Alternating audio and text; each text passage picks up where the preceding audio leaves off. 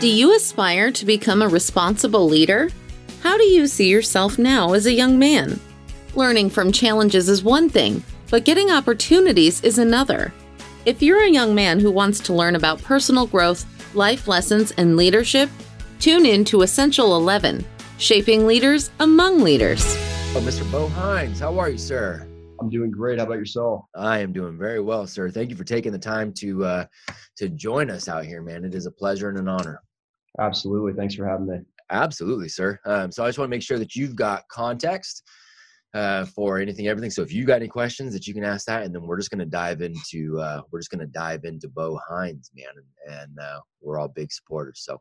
Um, awesome we this you know group of young men so i live out here in, in northern california i've got schools uh, that that I own. And when I say schools, um, they are something very different than school as as we know it. Um, we've got guys, you know, our young heroes are starting their own businesses. They're taking on apprenticeships, internships. They're taking on responsibility on campus. They're driving their own journey. Um, we're making superheroes um, out of out of young people. The young men that we have on here with us.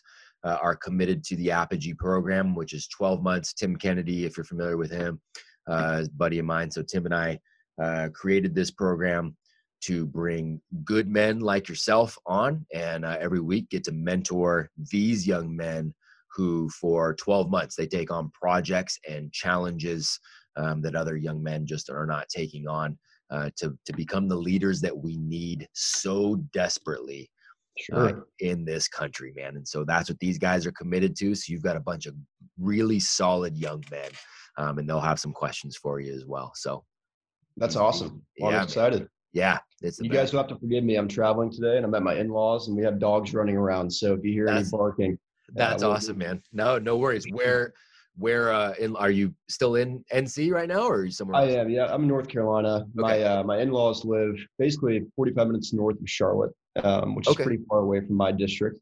Yeah. But, uh, little weekend trip. So Very right now, cool. uh, with the court process, I'm not sure how familiar everyone on this Zoom call is with politics, but North Carolina, we have a very confusing redistricting process. And so right now I'm running for Congress, um, but we actually don't know where our district is exactly.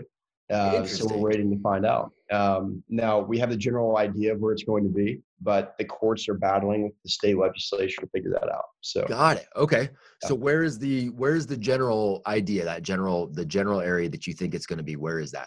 So it should be southeast of Raleigh.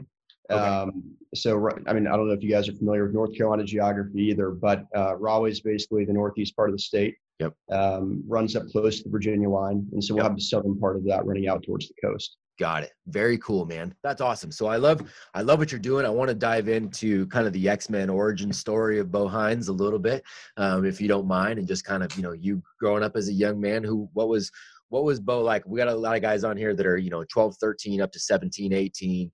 Um, you know, what was Bo Hines like around 12, 13 years old? Give us a little of that trajectory.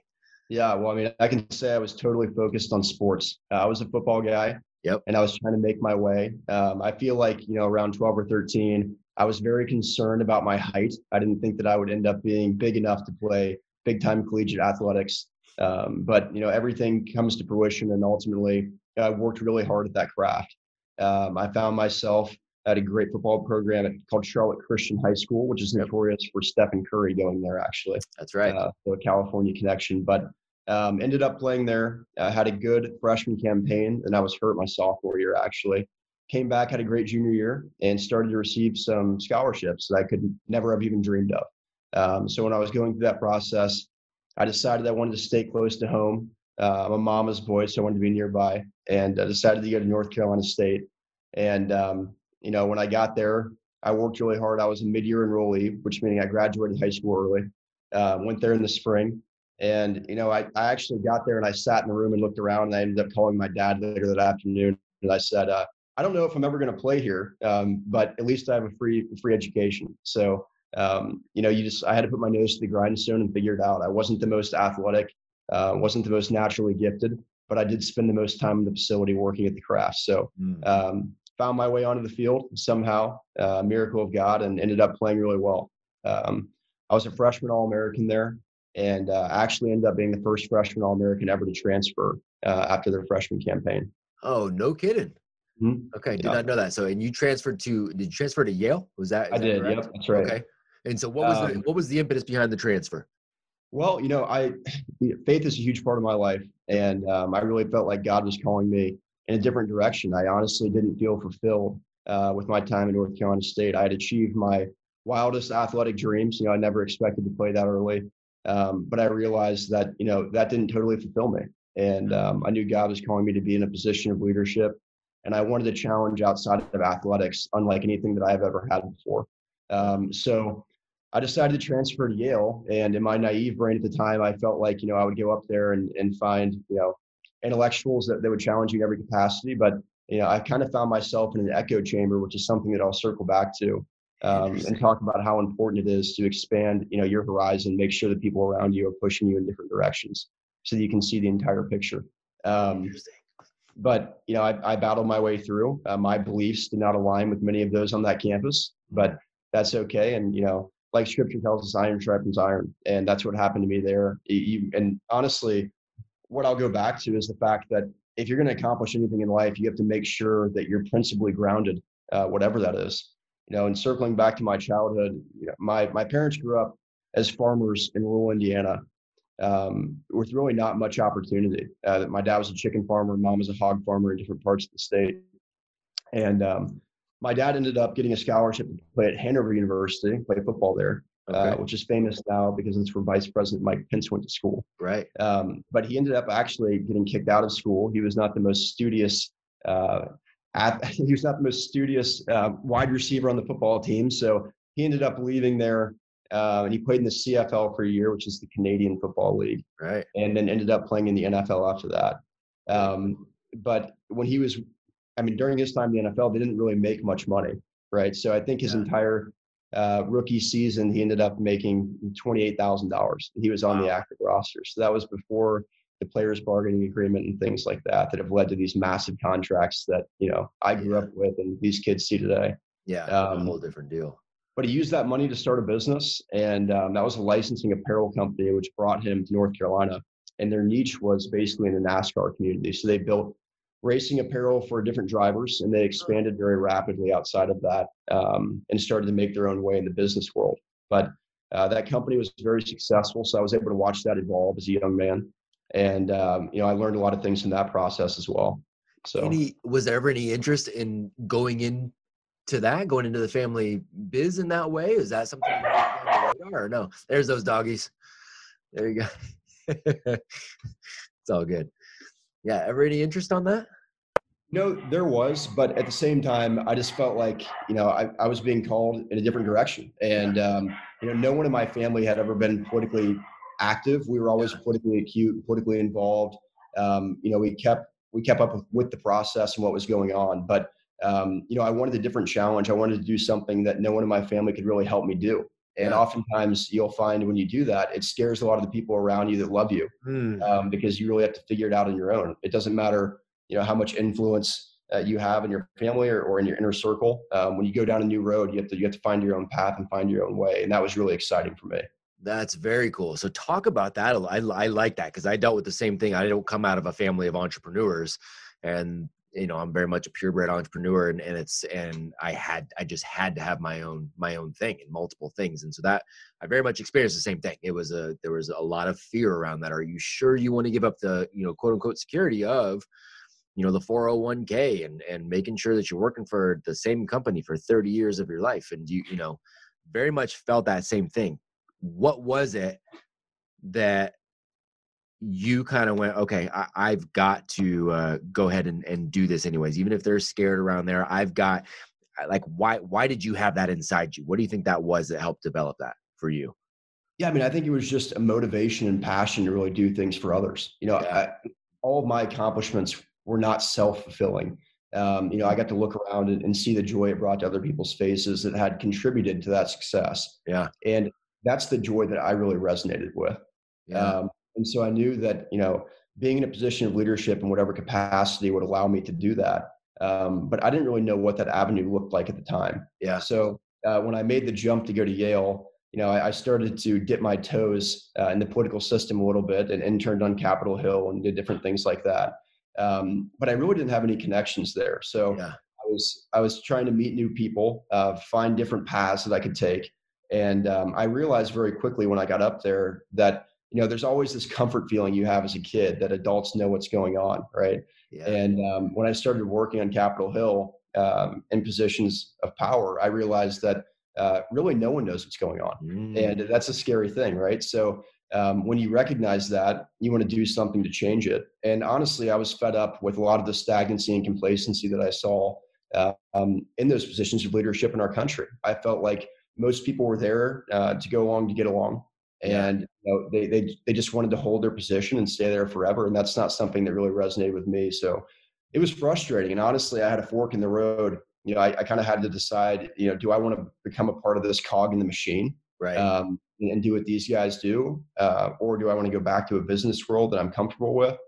Um, or I can actually go in, stick my nose in there, and try to change something. And that's ultimately, you know, the path that I chose. But it's a long and arduous one. It is indeed. But you're you're aligning with some really solid folks too, right? I know we've had uh, Charlie Kirk, um, you know, had had him on, and and some of our guys got to interview Charlie um, for their one of their projects um, that they were taking on, and he's like, "Man, you guys got to come work for for Turning Point." Um, so I know you've gotten to work with Charlie. Um, you know, my good friend Ryan Mickler uh, is connecting me with Madison. Um, yeah. You know, of course, that, that's out there with you. So who are some of those? Who are some of those guys that you are excited to align with because you think they're kind of getting that you know they're they got the nose to the grindstone and they're and they're pushing for change? Who are some of those guys you're connected to? Yeah i mean congressman cawthorn is doing a fantastic job right now yeah. not only expanding you know youth interest in in politics yeah. but also creating a new way for a different type of candidate. Um, and so obviously you know us both being young both being energetic uh, yep. we vibe really well together. We've been working together on on this project that's known as a campaign yeah. Um, but we've had a lot of fun doing it. Um, I mean, there's there's a plethora of patriots out there really fighting on behalf of the American people. I mean, Marjorie yeah. Taylor Greene is doing a great job in Georgia. Yeah. Um, but you just take a beating along the way, right? Yeah. So what you see and how you see these people portrayed in the media is not remotely close to who they are as people. And I think that we can actually get to understand someone on a deeper level. Um, you can see who they are. You can see what they're like, where their heart is, and actually what they're trying to do. Um. So that's one thing that I've really taken time um, to do throughout the course of the campaign is is find people that I know uh, not only care about our country but are dedicated to making change. Yeah. Um, and so you know I've tried to be very selective about even the endorsements that I will take. Mm. Um, for myself, you know, there's there's a caucus in the House of Representatives called the Freedom Caucus. Um, I feel like my values align closer to that caucus than anywhere else on Capitol yeah. Hill. So I've actually limited my endorsements. I will not accept an endorsement from anyone outside of the Freedom Caucus. Um, and that's that's basically me kind of setting my path, uh, showing people who I am, what my ideological beliefs are. But I could go through, a, a, I mean, the entire list of people in that caucus and pull out, you know, 30 or 40 of those guys that are doing a phenomenal job. That's awesome, man. And and I appreciate that whether you agree with another human being or not, a man that understands um, who you know, and this is kind of where it goes to that whole like trust and admiration, right? Is it's when you um, stand by the principles that you espouse and you will not budge from that whether you agree with those founding principles or not you've got to appreciate the integrity of that man to stand behind those principles that he espouses right sure. and that's um, and that's something that I think we see far too little of. You know, before you came on, we were having a conversation about um, Ryan Holiday, and one of the books these guys are reading is "The Obstacle Is the Way." And, and Ryan mm-hmm. grew up right around the corner from literally where I am now, and I love his books. I love his writings. One of the things we were talking about is there seems to be a disconnect between the the writings of Stoicism that he's espousing and kind of where he's standing on on certain things from a political and, and health standpoint right now. There seems to be a little more panic, and so we were saying, do you does that make you lose trust for the individual when there is a seeming disconnect you know on that and i've got to imagine in the political arena you're being you know whether pulled pushed um you know coerced bribed i mean i don't i don't know the ins and outs but i imagine that you're being tested on a daily basis to just nudge outside of those ideologies sometimes right? Just uh, just a little bit outside of that. No, you're exactly right. So and so, how do you deal with that? You know, what is what does that look like for you? Yeah, and I think that goes back to what I touched on you know, briefly earlier is that Yeah. you have to have a grounded ideology. You have to be grounded in your philosophy before you endeavor to do anything, right? I mean, as a politician, you have to sell yourself and you have to sell the values that you have and Mm, you have to sell ideas, Yep. which in business, at least you have a product to sell, right? Yeah. But I mean, the same mind, you have to have the same mindset regardless of what industry you're in because you're having to sell something to people. Um, and if you're not genuine, people are very intelligent. They see through that, yeah. right? So um, I always say to especially young people that are looking to get started in any industry, Yep. um, make sure you know what you believe before you try to tell others what to believe Yeah. um, make sure that you understand fundamentally, uh, at least in the industry you're going into, why you're doing what you're doing, because people are going to ask you, and you have to be able to explain it to them in a very uh, cohesive and cognitive manner, Mm, right? I think that's the the hardest question a lot of politicians receive is why are you running? Yep. Right.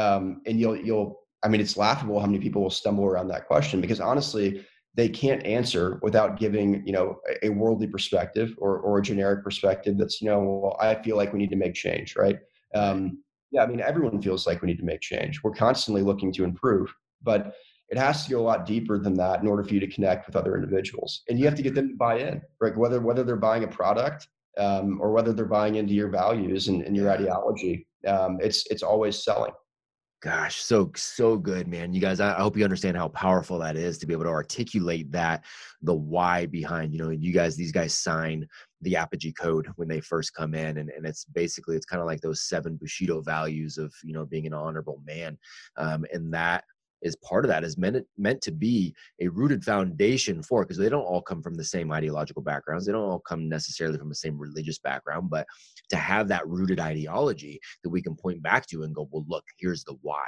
You know, Sure. it is so important, and it is something that we have definitely lost. I was in um, LA a couple days ago with Bryan Callen, and uh, and we were talking about this very thing. He says, you know, it's hard for me.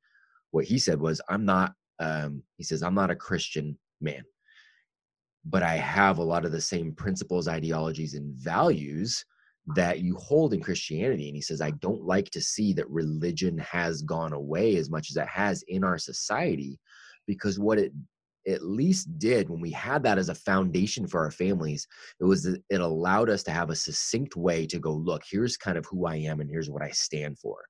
And he goes, I have a lot of those same values, but it's harder for me to express that and get people to understand that if they know I also don't come from a religious background. It keeps it kind of more esoteric. And so having that fundamental. So I know your faith is a big is a big part of that. Is that something that was challenged for you at all, especially as you went into you know the the Ivy League, You're at Yale. I know you said there's a bit of an echo chamber, but that you also had different beliefs there. Was the faith uh, a part of the echo chamber, or was it more a part of the beliefs being uh, you know kind of challenged? Yeah, I mean, I, I think it was a little bit of both. Um, Okay. You know, I went through this process my senior year in high school where I didn't really know what I believed. I was born and raised in the church, but I never really grounded myself in my faith. And you know, I come I come at things from a very logical perspective. Usually, it's just my type of mindset. So when I started evaluating myself, I realized that I didn't I didn't really have a good justification for why I believed what I believed.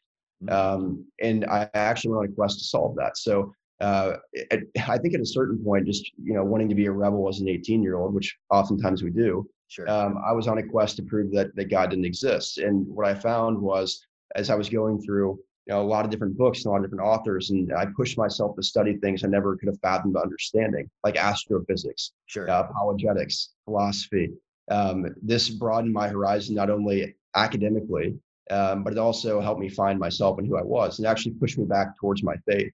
Um, now, when I was a freshman in college, I feel like after that grounding experience, I was prepared to actually take on new challenges, um, worldly challenges that were outside of myself. Yeah. Um, because that's, I go back to this principle again, but until you understand what you believe, you're not ready for a worldly challenge. You still have to figure yourself out Mm. right? Um, and you can't be doing both at the same time because no one's going to buy into someone that doesn't have, you know, principle to give. Um, and when I got to the Ivy League, uh, it was a very shocking experience for a Southern kid that was born and raised in North Carolina uh, my entire life. I, you know, I found friends there, um, friends that oftentimes didn't see eye to eye with me on on ideology, but we had healthy debate, and it was a lot of fun. Uh, that being said, I realized how quickly you could be pigeonholed um, into thinking a certain way when you're surrounded by a massive group of people that tells you that you're right all the time. Yeah. Um, which is what I saw amongst a lot of my peers because it goes back to this go along to get along mentality right. where you know they're there to do something else maybe outside of ideology. They could be focused on computer science or they could be focused on you know finance and going to work on wall street. Um, but they're so focused on that worldly desire that they don't really find themselves throughout the process mm-hmm. which creates a lot of trouble down the road. Um, what I found is that you know once I was able to sort those things out, once I was able to actually you know figure out you know what my ideology was, what what what are those principles that I wanted to hold near and dear to my heart, um, I could take on new challenges that I might not have otherwise been prepared for. Right. Um, and in politics, it's really important because you get attacked every day. Yep. But it's no different in, in really any other industry. I mean, when you're in business, you have competitors and they're coming after you every single day, right? Right. Um, the only difference is in politics, some people, I mean, it's a little bit more personal because it's you yourself. Yeah. Uh, right, But if, if you are grounded and you're ready to take that on, I mean, nothing can stop you. I mean, you just have to have a get up and go mentality, um, which is what we do every day. And what I've found in my life, you know, it's just, you know, if you keep banging on the door, the door will open. Mm. Um, even if you don't feel like you have a contact, even if you don't feel like you have a connection, if you just wake up every day with a singular goal of something that you want to achieve, you'll be shocked how oftentimes you'll achieve the goal. True story. Uh, and that's, I, I, think that's something that a lot of people forget. People get discouraged really quickly. They want to quit. Yeah. Um, I mean, I, that's why I've loved this campaign experience so far because there are so many times where I look back and I'm like, oh, we thought we were dead to rights. Um, but we just kept working and kept working through it, kept finding new people. And you'll be stunned just how people come in your life that can really change things on, on dramatic scale right? But it all has to do it goes back to your work ethic and what you're willing to put into it. Um, but so i guess it's really two it's really twofold. Oh, good. You have to ground yourself you have to be principled but then you have to find a goal that you want to achieve right? It's so important to set goals. Um, and so when i was actually in high school i had this big board on my wall and uh, you know, I, I, wrote down a list of 10 goals. I think I've accomplished eight of them so far. Two of them I have not had the chance to do yet. But those two. Um, one of them I will never have the chance to do because it was get drafted, but I decided to go into politics instead of pursue a football career. Yep. Um, the other one was president of the United States, which I don't know how I'm going to get there, but it's going to be a long road. But that's that's what we're aiming for. And the thing about that is that my political team understands that, so we can operate on a day to day basis like we're preparing for the future. With that in um, mind. Yep. And it, when you when you have a short term goal that's easily achievable, oftentimes you'll lose sight of you know the overarching factor that is pushing you in the direction that you want to go um, so that's why i encourage young people even if they seem lofty even if they seem like they're unreachable just write them down and think about them every single day and it'll set you i mean it'll really just set you it'll make you focused on what you have to do on a day-to-day basis to achieve something right so, good, so oh i love it. I love it. Yeah we talk to these guys. We say it's fire aim ready. You you're you're going. Like you have to go and you let that determine you're taking action but you're letting that determine what doors are open. But it starts with that taking action. And i like that you've got these lofty goals. And again those goals those principles that is the stuff that is rooting you so that every decision is filtered through that perspective. Like that's it. It makes decision making so much easier when that is the case and everybody else knows that too because they stop at you know i always got i went to uh, i did my undergrad at chico state university which is well known in california as being like the the school to go to if you're going to go party right is going to be chico state. It also happens to be the number one recruited business school because there is so much of that social aspect. People who come out of there tend to be very very social individuals and and good at communicating and good at making relationships right? Sure. um, but i went there and I've never had a drop of alcohol in in my life. Still to this day, at 42, 42, um, I still you know have not have not uh, partaken in that. And no offensive to anybody that has, it's just not anything I've been able to that I've ever wanted to uh, to try to tackle.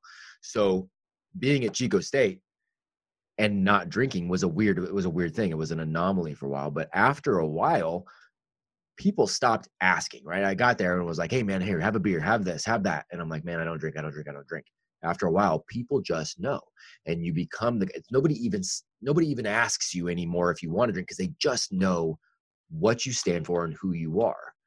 And it's the same thing. When you've got that principle to give and you've done that consistently, the only conversations you end up having are going to be those things that move you forward because nobody's gonna it's like man i can't even i can't even go to bo and ask him this because he's just not gonna budge man the man's too principled you know yeah. and that's ultimately where you want to be no i think that's super impressive um, gentlemen i've got um, another quick question that i want to ask mr hines and but i want you to go ahead and start putting your hands up uh, as well and then um, i'll start bringing you guys um, start bringing you guys into the mix so as you started diving in, this is just more a personal curiosity. You started diving into, um, you know, philosophy and apologetics, and really figuring out who you were, what you stood for, getting yourself rooted. Um, I always love to ask, like, who who are the people that you liked to to read or to watch or to listen to? Yeah, so I mean, challenging my own beliefs. I I loved reading Dawkins. Uh, I, I, I, mean, I love the Four-Headed Horseman. Actually, yeah. was which if you guys don't know, those yep. are like the most famous uh, atheist philosophers in the world. Um, but on the apologetic side, I love people like Norman Geisler, uh, people yeah. like Frank Turek. Uh, they actually wrote a book called "I Don't Have Enough, have enough faith to Be an Atheist." Yeah. Yeah. Um, and Frank is a close family friend of ours, but he also does a phenomenal job of connecting with young people that are exploring their faith. Yeah. Um, so it, those are just a few of the people that I've I've Very liked cool. to read I could go on a, a long litany, but yeah, uh, very cool. Yeah, I, I, gosh, man, I don't have enough faith to be an atheist. Is a is a phenomenal book. It is. Yeah, I, I guess there's one point I, I, also wanted to make. My you know my dad used to say this all the time to me when I was growing up. Is that you have to you have to say no a thousand times to have one chance to say yes to success. Mm. And that's really I mean, it embodies what it takes to be successful. I mean, there's going to be so many people in your life influencing you in different directions you know you know what's right you know what's wrong and you have to say no to a thousand wrong things before you can say yes to success mm. um, you're constantly going to be challenged um, people are constantly going to be coming after you and the, and the higher you go um, the bigger of a target you have on your back so you just have to be even more focused and dedicated to your craft and what you're doing yes sir well said sir yeah uh, well you're exactly right about that. Uh, that's one of the reasons that's encouraged me to run. You know, I, I think the biggest thing is surrounding yourselves with people that know you and don't view you as a title, right? So a lot of these guys, they get up there and they encompass themselves in these bubbles to where basically, you know, everyone kisses their feet and tells them how great they are. Um, and they think that they're invincible when in reality, you know, they're human beings. You know, they put their pants on one leg, one leg at a time, just like me and you do.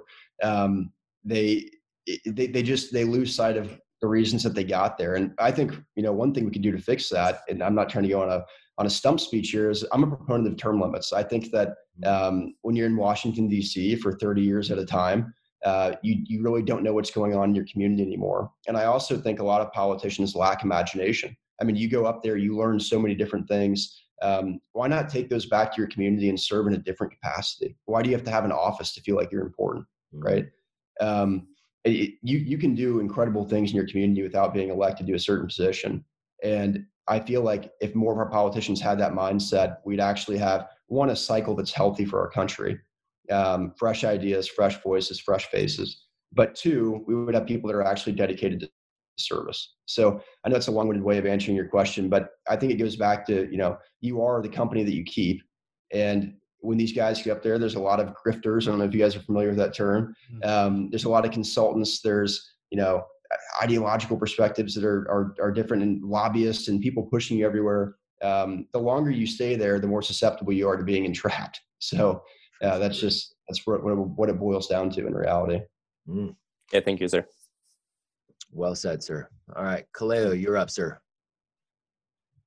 Sir, I was wondering what skills have helped you most in taking you to the place you are today and helping you become the man you are today? It's a great question. I honestly, I think what's really allowed me to be successful in my young life is that I've always forced myself to do the things that I didn't want to. And I actually found myself doing this uh, in the gym when I was training for football. I realized that, you know, if there was an exercise I didn't like and I had that thought process in my head and I recognized it, I would force myself to do that exercise until it was the thing I was best at. And I do the same practice in my life today. So now on the political side, um, unsurprisingly, we have to do a lot of fundraising, and that means I have to make cold calls all the time. So at the beginning of this process, I realized very quickly I didn't love doing this because some people were not very nice to you on the phone. And I, I forced myself to get in the habit of, of doing it and, and learning how to be good at it. So I think if you can catch yourself shying away from something that you know is good for you, just dive into it, and, you and you'll find that not only will you become better at it, you'll start to like it as well. Be big tech. You know, I, I think that freedom of speech um, is the absolute cornerstone of our society and our republic here. And I think it's absolutely imperative that everyone has access to the public square. Um, whether or not you you agree or disagree with somebody, they have the right to voice their opinion.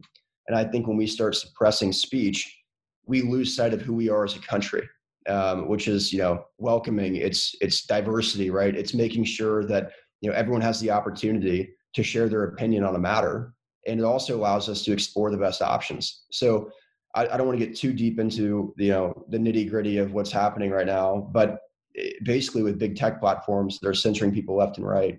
Um, it, it, becomes a scary thing where they start creating their own echo chambers and that becomes you know the new public square which silences you know, vast, I'm not going to say majority, but a vast number of American voices uh, that should have access to it. So um, I just think that's perilous for democracy. It's perilous for a republic. And so I, I, know that, you know, myself and others in my class will be focused on addressing that as soon as we get to Washington.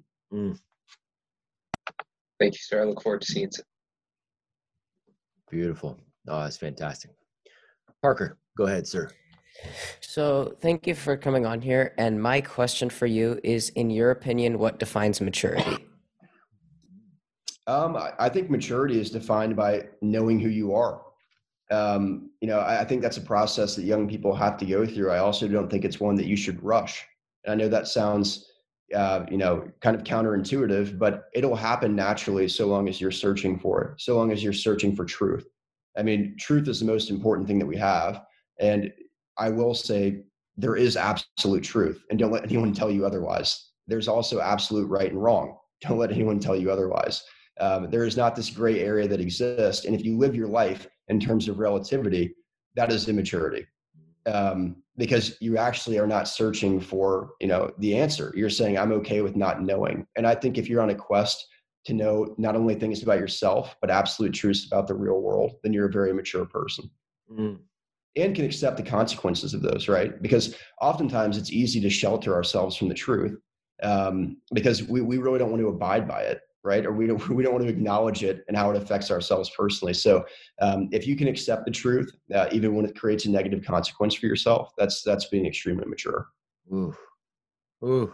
I love that. And I, I, love that you, you talk about the consequences of that too, because when we're talking about the absolutes, you guys talking about right and wrong, um, there are there are certain issues that are just black and white and the reality is in a world that is now you know screaming um, tolerance which we end up seeing is the most intolerant uh, you know thing of all when you are willing to stand in that absolute truth you are going to get pushback. We get um, you know i've had uh, publications that have contacted me and they want to know about what we're doing here with with apogee and, and the next iteration of of this we've got the mentorship program we're creating apogee u um, which is going to be a pipeline that funnels towards male run businesses that espouse the same kind of values and honorable um, concepts that we are talking about here in the program. And so people are already okay. Well, for ma- we live in this patriarchy right? And so why would you be you know adhering to this when you're you're, you're helping male run company? All companies are male run. And